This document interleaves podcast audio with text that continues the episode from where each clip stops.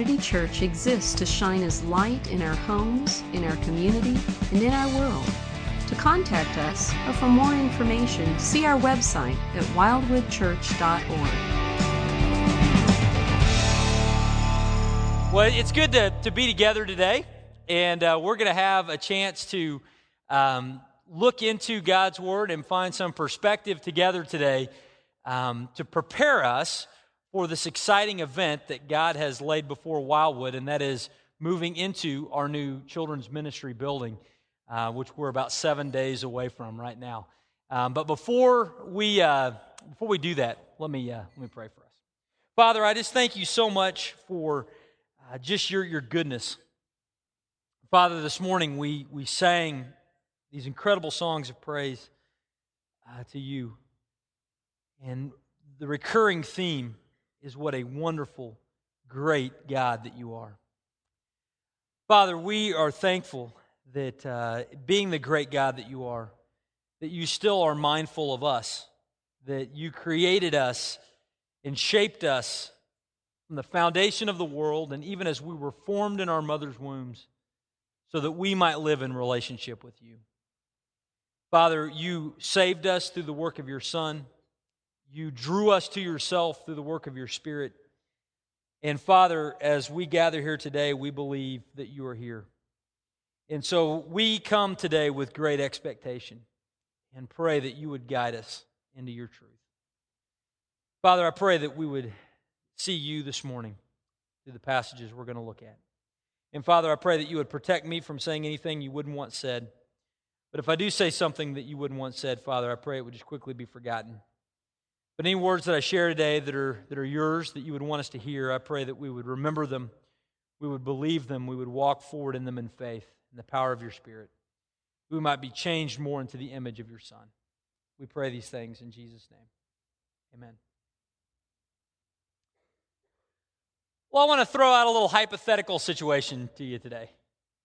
I want you to imagine that some point during this week, you go to your favorite grocery store. I don't know if you're a homeland person, maybe Target, possibly Walmart. You go to your store, and as you pull into the parking lot, you look over, and my car is right next to yours. And let's just say that you wanted to go inside, whatever grocery store we're at, and you wanted to say hello to me. Where could you find me? Well, statistically, I think the data would say that you would best find me on the cereal aisle.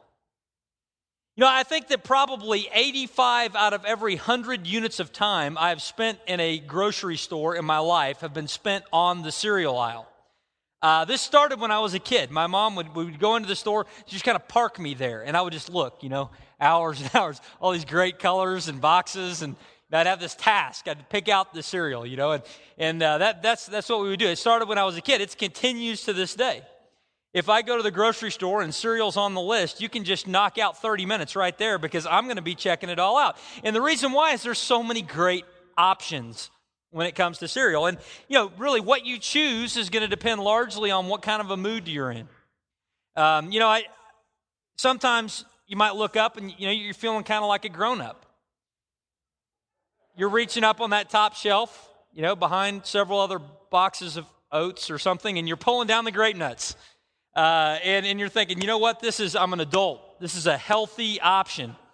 Um, you know, th- this thing weighs like 10 pounds, by the way. You know, um, get an exercise just lifting this. It takes you a week to digest it, but there it is. Um, half a week to eat it, but there it is, the grape nuts. Maybe you're feeling like a grown up. Uh, you grab the, the box of grape nuts. But let's say that you're feeling kind of grown up, but you want something that tastes a little better. So, what do you do? You, have done this, right? You look around at the boxes, you try to find the one that has the frosting, but no cartoon character on the box. Um, you're pulling down the mini wheats. Um, strawberry, it, has got frosting on the backside. Um, but, uh, but there it is. You know, it, it, says right there at the top, it's an excellent source of fiber. That makes you feel good putting it in the cart. Um, but let's say that uh, you're at the store and you look around and there's no one you know in the store. And let's say, just hypothetically, that your wife and son are out of town for the weekend. Uh, which cereal are you pulling down now? Um, how about Cookie Crisp? Um, you know, you got all these choices when you're in the cereal aisle at the store. And uh, you got to decide, and you have to have a rationale to decide which one uh, that you want. Now, now, it's funny, just looking at them all sitting here. Um, our marketing is totally backwards, right? Which one of these three cereals needs a PR campaign? It's not Cookie Crisp, okay? Um, if I just mention to my son, it's got cookie in the title for crying out loud. I do not need to sell this to him. Um, grape nuts need the dog. The dog needs to be on the grape nuts in order to sell those. The grape nuts need the, the marketing campaign. But you know, you, there's all these choices, and depending on how you're feeling and depending on what your reasons are, you're picking one of them down. It takes me a long time to, to pick a cereal for these various reasons. I've got all these competing agendas and all this kind of stuff. You know, the funny thing is, if I were to go to my pantry at my house and I was going to pull off uh, a box of cereal to, to eat it, it's a much simpler process, right? The selection's already been made. You know, regardless of what I'm showing you here, it's Cheerios. That's what we've got. You know, you walk in, you pull the box of Cheerios, and you eat it. Um, maybe you're feeling crazy, a little special K, but whatever it is, I mean, there, there's this choice is already made, and you you eat those when the choice is already made for you. You know, day after day, week after week, um, month after month. But when you're in the store and you get to choose, suddenly it becomes much more difficult because you have options. And you know, when you think about the experience of buying cereal, which is something, the reason why you all are, are chuckling is at least somebody out there uh, has experienced my dilemma in the cereal aisle. Um, and you know, one, one of the things that I, I want you to do is just think for a moment what was the last cereal that you purchased at the store? Just, just think for a minute. Some of you, it was day ago, others a week. Think was the last cereal you purchased, okay? Now, on the count of three, we're all going to say it together, all right? One, two, three. Very nice. Somebody was big on the frosted flakes early. That was good. Um, you, ha- you had a, a rationale for the cereal that you purchased. There was a reason you bought what you bought. Because out of all the options in the store, you picked that one. At home, you have one option, you pull it off and you eat it. But at the store, you have all these options. And that's, that's kind of the way life is, isn't it? You know, there are things in life that are just on our shelf, and so we use them. And it's not until we go into a store with all these options that we have to think through how do we make a decision about this kind of thing. Uh, you know, as a church, we've gone through a little bit of this. Uh, you know, for years and years, since 1985, Wildwood has existed in this building. Um, and it's, it's been a wonderful gift that God has given us. I mean, this is a great place. The old Redlands Racket Club, remodeled into Wildwood Community Church. Been a wonderful place for us to be. And for all of these years, we had a number of rooms downstairs directly below us, which were designated for children's ministry.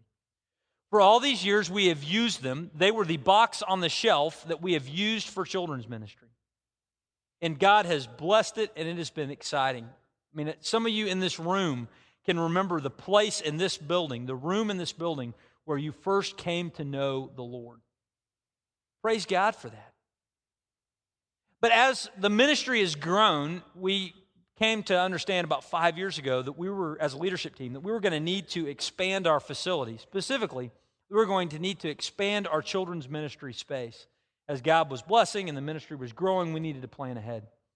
About three years ago, we began talking about that as a body, and we began working on uh, this project of building this 20,000 square feet of children's ministry space that, God willing, we're going to be moving into next Sunday. Um, but, but as we have prepared that, one of the things that I found is for all those years that we used the box that was on the shelf, suddenly when it came time for us to build our own building, there were hundreds of options for us to choose from. Now, suddenly, every choice in that building was something that we had to decide upon. Uh, the colors, the decoration, the layout, the size of the rooms, All that stuff were, were suddenly options that were on the table. And, and where we, for years and years, had just taken the box off every Sunday morning and, and poured it out, suddenly we had to make a decision about what kind of a building we were going to build. And really, what my desire for us this morning is, is just to have kind of an in house meeting. You know, some of you have been here and you've been a part of this process since we began talking about it three years ago in our Pass It On campaign. Uh, others of you, this is maybe your first or second Sunday, or you're, just, you're like, what in the world are they talking about? And I can't believe I came here today. Just bear with us. Um, this has been an exciting process for us as a church. We're seeing God at work, and I think we'll see some application from the scripture we're going to look at in broader areas of life. But really, the desire for today is for all of us to get up to speed on how we chose to build the building that we built. To give you some ideas uh, from, from you know, sitting in on leadership meetings, how we, how we got where we got.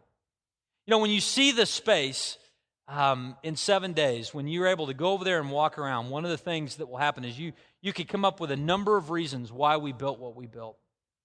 And you might think, wow, this incredible facility, we must have been trying to keep up with the Joneses down the street. You know, uh, we were trying to, to keep up with in some kind of an arms race with other churches and children's facilities. Um, you know, or you might you might look at it and say, "Wow, they just they just wanted to do something cool." But the reality is, as we looked at all the boxes on the shelf, there were some guiding principles from Scripture that were guiding us. And, and, and our desire in walking through it today is so that everyone here understands what we believe to be why God has led us to build the building we've built. And so we're going to look at it today and look at a couple of different passages of Scripture and see two things that were guiding us as we built the facility we have. Uh, and, and, really, there, there are two things that will help us understand a little more about ministry in general. The first thing we're going to see is this ministry is contextual. Ministry is contextual. And we see this by looking at uh, a number of things in Scripture. We could zero in on a number of different passages that would help show us how ministry is contextual. But the one we're going to look at specifically comes from the book of 1 Corinthians in chapter 9, verses 19 to 23. So if you got a Bible, open to 1 Corinthians chapter 9. 1 Corinthians was a letter written by the Apostle Paul to believers in Christ who lived in this city called Corinth, which is in modern day Greece. And the letter that Paul writes was to encourage them on a number of things related to ministry in the church. And one of the things that Paul wanted them to know and was preserved for us in Scripture so that you and I could hear this today is that ministry is contextual. Well, what do we mean by that? Well, let's look at the verses. 1 Corinthians chapter 9, beginning in verse 19. It says, For though I am free from all, Paul says, I have made myself a servant to all, that I might win more of them. To the Jews, I became as a Jew in order to win Jews. To those under the law, I became as one under the law, though not being myself under the law, that I might win those under the law. To those outside the law, I became as one outside the law, not being outside the law of God, but under the law of Christ, that I might win those outside the law. To the weak, I became weak, that I might win the weak. I have become all things to all people that by all means I might save some. I do it all for the sake of the gospel, that I may share with them in its blessings. Now, the principle that we see behind what Paul wrote to the Corinthians is that ministry is contextual. Uh, what, what Paul was saying was, as he traveled around the world, the Mediterranean Sea area of the Roman Empire, sharing the love of Christ with all he came into contact with, he would alter the style of his presentation depending upon who he was interacting with. There were things that changed as Paul talked to this person and as he talked to this person. Uh, one of the specific examples he gives is as it, it mattered on him whether he was talking to somebody who was from a Jewish background or somebody who was not from a Jewish background. What are some of the things that Paul would change as he was talking to somebody from a Jewish background? One of the things that he changed had to do with following Jewish customs. Uh, the book of Acts, chapter 16 and verse 3, gives us an indication of one of the kinds of things that Paul would do to be accommodating, to be contextual, depending on who he was talking to, specifically when he was talking to the Jews. Uh, Acts chapter 16, verse 3 says this says, Paul wanted Timothy to accompany him, and he took him and he circumcised him because of the Jews who were in those places, for they all knew that his father was a Greek. Now, in, other places in Scripture, Paul argued vehemently that circumcision was not a requirement for one to place their faith in Christ. But here, Paul circumcises Timothy. Did he do it because Timothy needed to be circumcised to be right with God? No. He did it because, for the sake of ministry to Jewish people, it would be easier to remove the stumbling block of circumcision. Paul's like, this is not adding anything to our eternal role, but for ministry's sake, we're going to go through with this custom and have Timothy circumcised so that we might gain an audience with the Jews a little better. Uh, he did, hey, Paul did other things similar to that. You know, when Paul would gather with Jewish people, he would leave the bacon off of his burger. But when he would gather with non Jewish people, he might eat some ham. Um, why did he do that?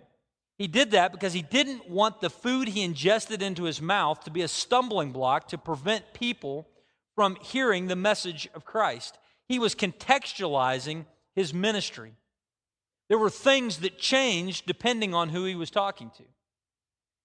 Uh, but, but just as there were things that changed, there were also things that remained the same.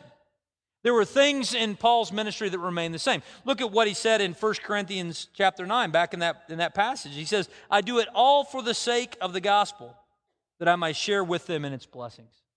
Paul says there are things that change depending on who I'm talking to Jew, Gentile, you know, people that live in, in Africa, people that live in, in, uh, in Rome. Paul was adapting what he was doing in style wise, depending on who he was talking to, but there were things that were always the same. Paul says the thing that was the same for him was the gospel. The gospel was always there, it was always true, it was always central to everything that he was doing. He was doing it all for the sake of the gospel. The gospel is this message that Jesus Christ died on the cross, the Son of God dying on the cross, sinless, to take the penalty that your and my sins deserved. So that if we believe in him, that we would have the opportunity have a relationship with God, not on the basis of what we've done, but on the basis of what he's done in Christ.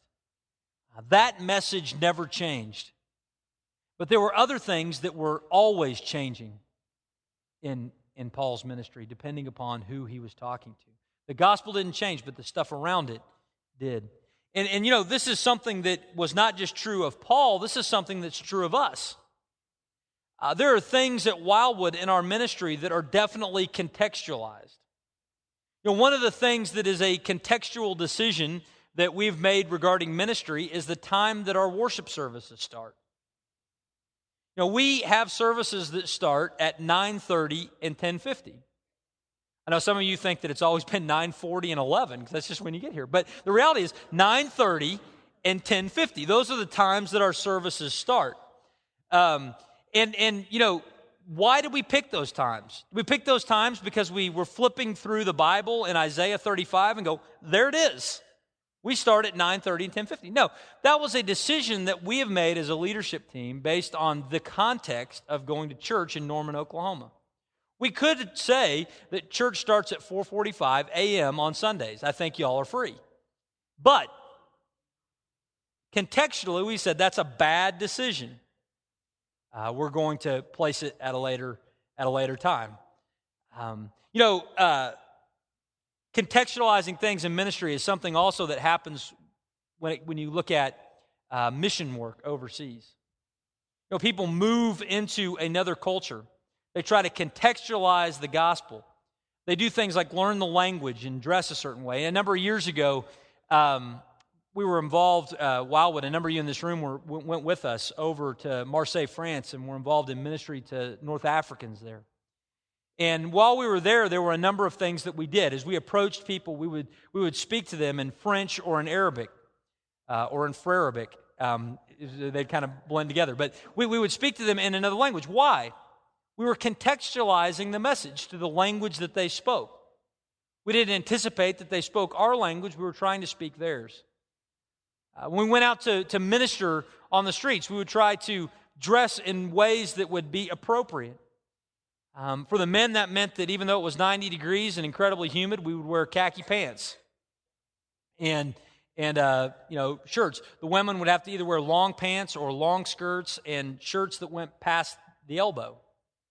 Why did we do that? Did we do that because uh, we had to before the Lord? No, we did that because we were trying to contextualize the message. We didn't want how we dressed to get in the way of communicating the truth. And we wanted to speak in a language that made sense to those that we were trying to reach for Christ. When you take those principles of contextualization and then overlay them with a construction process. At Wildwood, we were wanting to build a building for the purpose of children's ministry. So, knowing this principle of contextualizing ministry, we then, as we looked at all of the options, we're, we're asking this question How do we build a building that will communicate in an effective way to kids? How do we do that? How do we speak their language when we build this building? Well, as we had those meetings and had those conversations, one of the things that we came to was if we're going to build a building that will speak the language of children, it needs to be fun. Know, those of you who have kids, they like things that are fun, don't they? Uh, imagine when you take your, your child to the to pediatrician or something like that. Uh, the, the, the waiting area at the pediatrician's office is fun. There are elements of fun, whether it's an aquarium or whether it's, it's fun wallpaper or toys are on the floor. It's, it's designed to create an environment that speaks the language of the child. One of the ways which kids communicate is, is in the language of fun. And so, as we built this building and we tried to contextualize it for kids, we wanted to include things in the building that were, that were fun. That's why when you we raise this wall and you're able to go in and, and see uh, the building, you're going to see things like a 19 foot tall dimensional sign that says Wildwood Church with a big working clock on it. And you're going to see uh, a, a check in station that looks like a, a, gas station and another one that looks like a tiki hut at a beach. And you're, you're going to see a, a trailer that has been hollowed out and turned into two couches and seating areas. And you're going to see a, a, play area eventually that looks like uh, a New York City, uh, you know, sca- uh, cityscape of buildings and bridges and different things. I mean, why are we why are we doing all of those things? We're going to that effort because we, we want to communicate in the language of kids. We want to create a fun environment for them. Another thing that we, we do when we think about contextualizing this building for children is we wanted it to be colorful. You know, kids like color. You know, when we, we get older, I don't know if our, our eyes begin to die or, or whatever it is, but we start, everything's brown. You know, like brown walls. We got walls that are four shades of brown. That's just what we do as adults. But as kids, we love color, right? My son is four. His favorite pair of socks are bright red, no matter what he's wearing. It's red socks. The red socks clean, we're putting them on. Red socks. I don't have any idea why we have white socks, because if, if they're clean, they're just sitting in the bottom of the drawer. Uh, he, he loves the red socks. imagine a kid, you, next time you're around a child, maybe your kids, somebody else's, you know, open a box of crayons. Which ones do they gravitate towards? Normally, they don't pick the white crayon and just color on white paper. Oftentimes, they won't just p- pick four shades of, of brown and khaki and just color in a corner in this nice little Starbucks pattern. Um, they're going to pick color. So, by trying to contextualize the building for kids, you'll see things like the colors of tantalizing teal and sunburst yellow orange and, and uh, bluebell ceilings and, and all this stuff. Uh, why do we do all of that? We did that because we're trying to communicate in a language that makes kids um, communicate speaks in their language. But, but as we contextualize these things, Uh, it's also extremely important for us, and we are very mindful of this, that though some things change, there are some things that must never change. There are things that are contextualized, and there are things that are true in this place and that place and everywhere we go. And there are things that were, are true in our children's ministry today that will be true of our children's ministry tomorrow and, Lord willing, forever. And one of those things is that, that will never change is, is our method. You know, at, at, the very beginning of this process, when we began talking about pass it on, uh, one of the, the, the, central tenets of that was that we wanted to highlight that, that we have a responsibility to pass on the truth of Christ to the next generation. And that happens from person to person, generation to generation. And, and with every piece of AV that's going in that building and every uh, room that is decorated and all the fun stuff and all the color, you know, all that is nothing if we don't have a person communicating truth to another person. Our children's ministry is designed around that. Right now, downstairs and behind this wall in different places, there are, you know, 230, 250 kids that somebody is sitting across a table or a room from them telling them the good news of Christ. That is awesome. Many of you just came upstairs from doing that in the first hour. Praise God. That was true before, and that is true now. That is something that will not change. The method isn't changing. People telling people about Christ. One thing will never change. The second thing that will never change is the message. The message will never change. You know, as a church, we don't have, you know, 2,500 messages. We don't have a new message every week.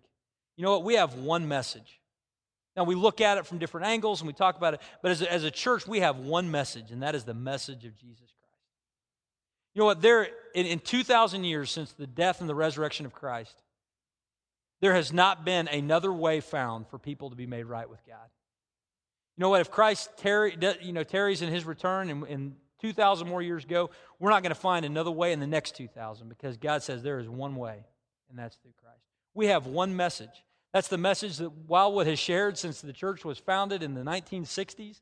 That's the message that's being shared in this room and downstairs right now. It's the good news of Jesus Christ. That is never going to change. Um, you know, I, I, get, I get nervous in the Christian community sometimes when people say, Hey, I found this hot new thing. You know, it's like, well, maybe it's an interesting way of looking at something or whatever, but you know, it's chances are, if, it's, if it's, it hadn't been around for the 2,000 year history of the church, probably don't need it. The reality is, we have one message to share, and that message will not change. Another thing that won't change is, is the power. The power source will not change. You know, ministry uh, in any capacity uh, was, was so aptly described to me by a friend as raising the dead. And what he means by that is that for us to, to do the things that God has called us to do, which is to share the love of Christ with others and have people's hearts change, it, that, that, is, that is the equivalent of the dead being raised because all of us on our own want to go our own independent ways.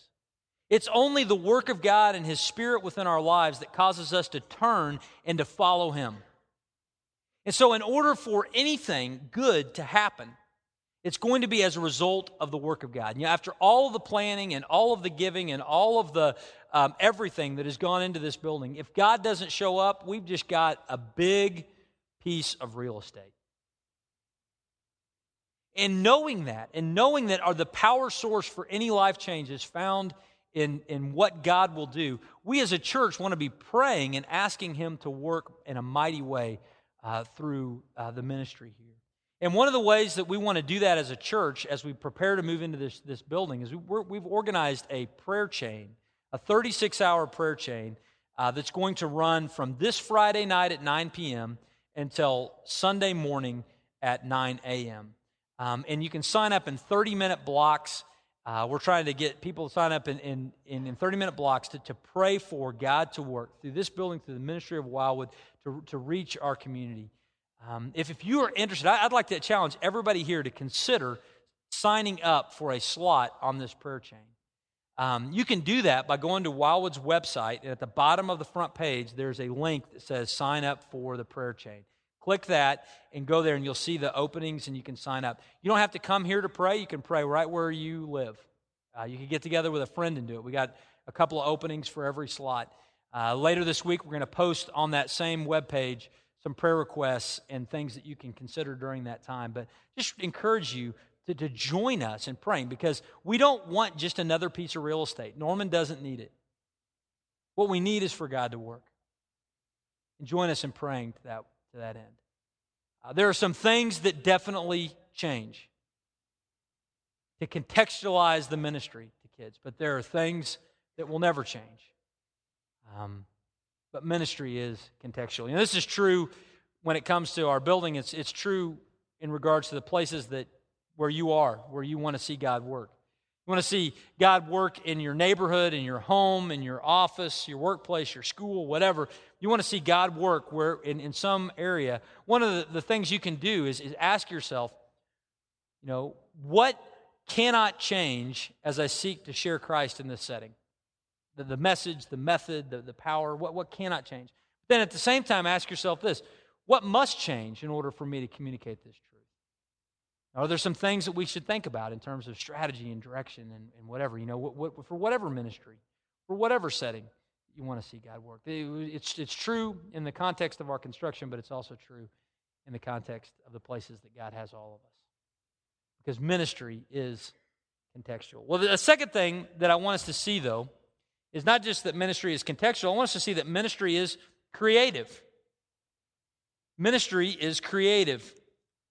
And a, a great anchor for this principle uh, is found in the very first chapter of the first book of the Bible, in Genesis chapter 1, verses 26 and 27. In Genesis 1, God is, is seen as the creator. He, he goes through a six day process of creating everything that there is.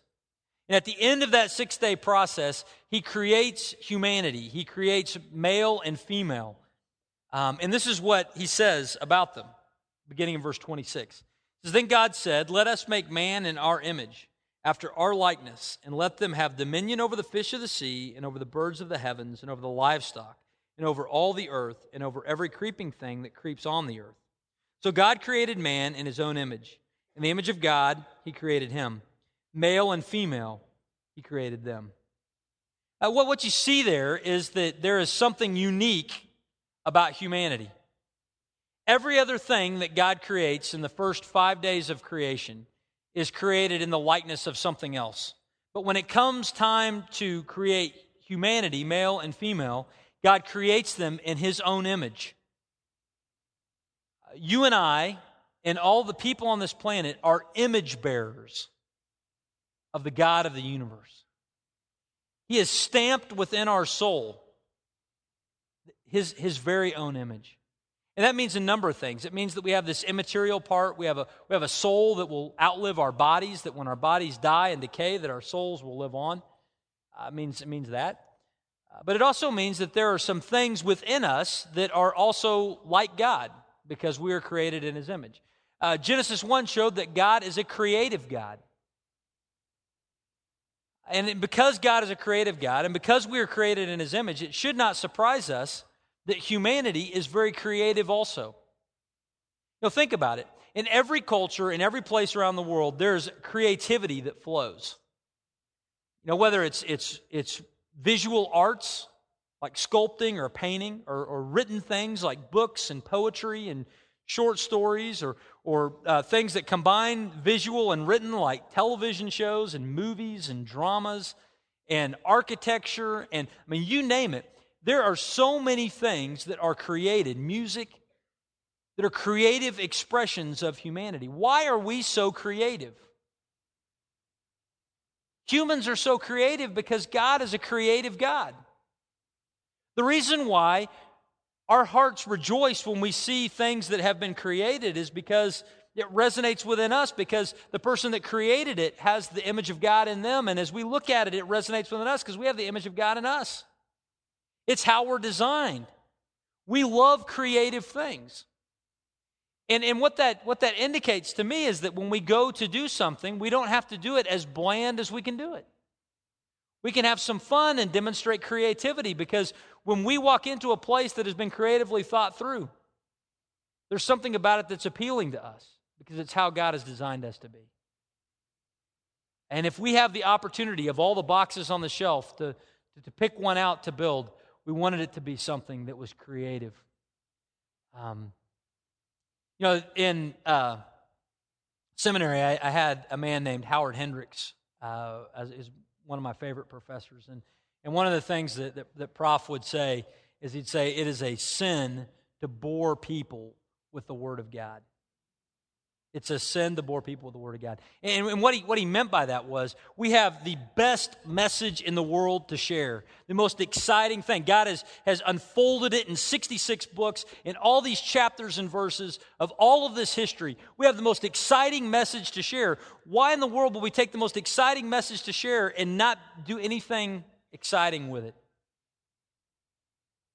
We have the opportunity to be creative as we share it because this is an, a creative book. Again, to contextualize it, not to change it.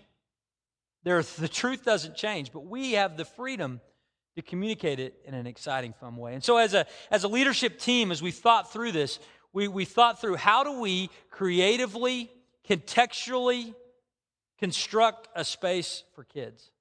So we had a, a, team of people that got together for a few weeks and we prayed and we had conversations about how exactly this would work. And we brought in some, some guys who are professionals in this area from who live in Oklahoma City who are brothers in Christ and they helped work alongside us and are still working alongside us to develop this um, about how do we creatively you know create this environment for kids to hear the good news of Christ. And so as, as, we, as we talked through that, we, we had several things that we were kind of guiding principles for us, things that we concluded as a result of our conversations. You know, one of the things that we concluded was we didn't want any part of our decor uh, to kind of penetrate deep into the classrooms. Um, the reason for that is our method is for people to tell people the story of Christ. So when you get through the hallways and into the rooms where you're sitting down with the teacher and the kids are with them, we wanted there to not be 7,500 distractions on the walls. Uh, we wanted you know, the rooms to be colorful and fun, but, but, but we wanted there to be an environment inside the classroom, be a place where uh, the kids could learn. Uh, another thing that we, we wanted to do was we didn't really want to tie down any room or any region of the building to one particular Bible story. Uh, we didn't want to have like the David and Goliath Hall and the, and the Noah's Ark Hall and the, um, you know, the, the, the, Jesus and the empty tomb hall. And I mean, not, not that those things are bad or there's any problem with that, but as we talked through it, we were like, we wanted to create an environment where, regardless of which story in the scriptures you were talking about, it would make sense in that space.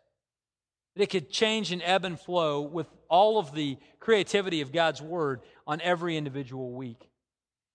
And uh, so as we thought through this, we said, okay, if we wanted it to be, you know, something that would be, uh, you know, not just tied to one story, how do we decide how to organize it? Well, one of the things we said was we wanted it to have four parts because there are four main hallways in this building. Um, and so we wanted to theme those hallways around something that would allow them to be distinct uh, for wayfinding purposes, so people could find their way around. Uh, but there would be a, a, a, story that would unite them all. So we think about these four hallways in the building. We decided to organize them around geographic regions, kind of environments. And so we have one hall that is a beach, and another hall that is a mountain, and another hall that is a forest, and another hall that is a desert. And that will allow us to do things like if somebody shows up with their kids and they say, We have a preschooler, we say, Take them to the desert. Somebody shows up, they say, We have a fourth grader, say, Go to the mountains. Um, it allows us to be able to, to navigate the building in that way. Uh, but, but on top of that, we wanted to have a story that tied it all together. And, and the story that we came back to was the story of a road trip. You take these roads to go through all of these regions, these geographical regions. And, and the story of a road trip seemed to work and fit for us really well um, because there's a lot of parallels in a road trip story uh, with, with the Christian life. You, know, you think about a road trip, whether you're going to uh, Orlando to go to Disney World, you're going to Disneyland in California, you're going to Yosemite National Park, you're going wherever you're going. Those are these great destinations on a road trip. And if you go and you leave in the, in the family truckster and you're driving there, um, you're going to have the opportunity to not just have this great destination, but also to have some fun along the way. You could stop and see the world's largest ball of twine. You could see the house that's made of mud. You could do all of that as a family. You could eat at 1,700 Denny's between here and there. All of those things are things that you could do where you get to enjoy the trip. And the reality is, in the Christian life, uh, we have the best destination that we're headed towards. We're headed towards an eternity with God in heaven. Ultimately, it's a new heaven and a new earth that He has invited us to be with Him in. That is an incredible destination. But God leaves us on this planet so that we can journey from here to there with Him in all of these adventures that He takes us through along the way. We didn't want to just sell our kids fire insurance and say, there's a great eternity out there, wait for it. Want to say there's a great eternity out there. We're headed to this great destination, but we get to walk with God all along the way. We thought that the road trip would kind of tie it a little bit together. So when you go out there uh, this coming week and you see uh, this, this building with mountains and deserts and and clocks and, and environments and, and ground that looks like asphalt and all this kind of stuff that you see over there. Um, the hope is that we've, we've shown you kind of contextually and creatively how we got where we got. You know, I, I wanted to, to end by just saying this. You know, God does not need a PR person. God doesn't need a marketing plan. He just doesn't. He's God.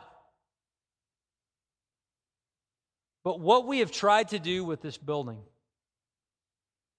is to take the Cookie Crisp dog and put it on the grape nuts box. We wanted to create a space that was appealing to children, but was a place where not only was it appealing to them, but it was a place where they got the most nutritious spiritual meal they've ever had. Because they're hearing about the goodness of our Lord and Savior, Jesus Christ. We get to be on this adventure together. And we're really excited for everybody to, to, to see it with us. Um, this Friday night, we're having an event that we're calling Praise, Pizza, and Preview. And uh, what's going to happen is about 6 o'clock, this is for the whole family. We're going to have pizza and water out in the gathering hall. And after a little while, we're going to come in here, and our worship team is going to lead us through an extended time of praise and worship. And then after we do that, then we're going to um, you know, say a few words and kind of have a commissioning, and we're going to raise the wall, and you can just walk around and explore the new space um, in, in, the children's building this, this Friday night. And God willing, we will be occupying the remainder of our rooms. We've already got one hall that we've moved into. We're, we're God willing, we'll be in the rest of it next Sunday. Um, and so we wanted to have an event to kind of mark that on Friday night. We'd love to have you join us back here. So let me uh, let me pray for us as we as we close. Father, thank you for today, and thank you for your word and this time to be together. Father, thank you that you choose to involve us in your work. And thank you that you just give us uh, so many um, wonderful blessings in life, uh, Father, but not so that we could hoard them, so that we could share them with others. And Father, we pray as a church that you would uh, be at work in the lives of children in this place drawing them deeper with you and journeying with you in this life. We thank you and we pray these things in Jesus' name.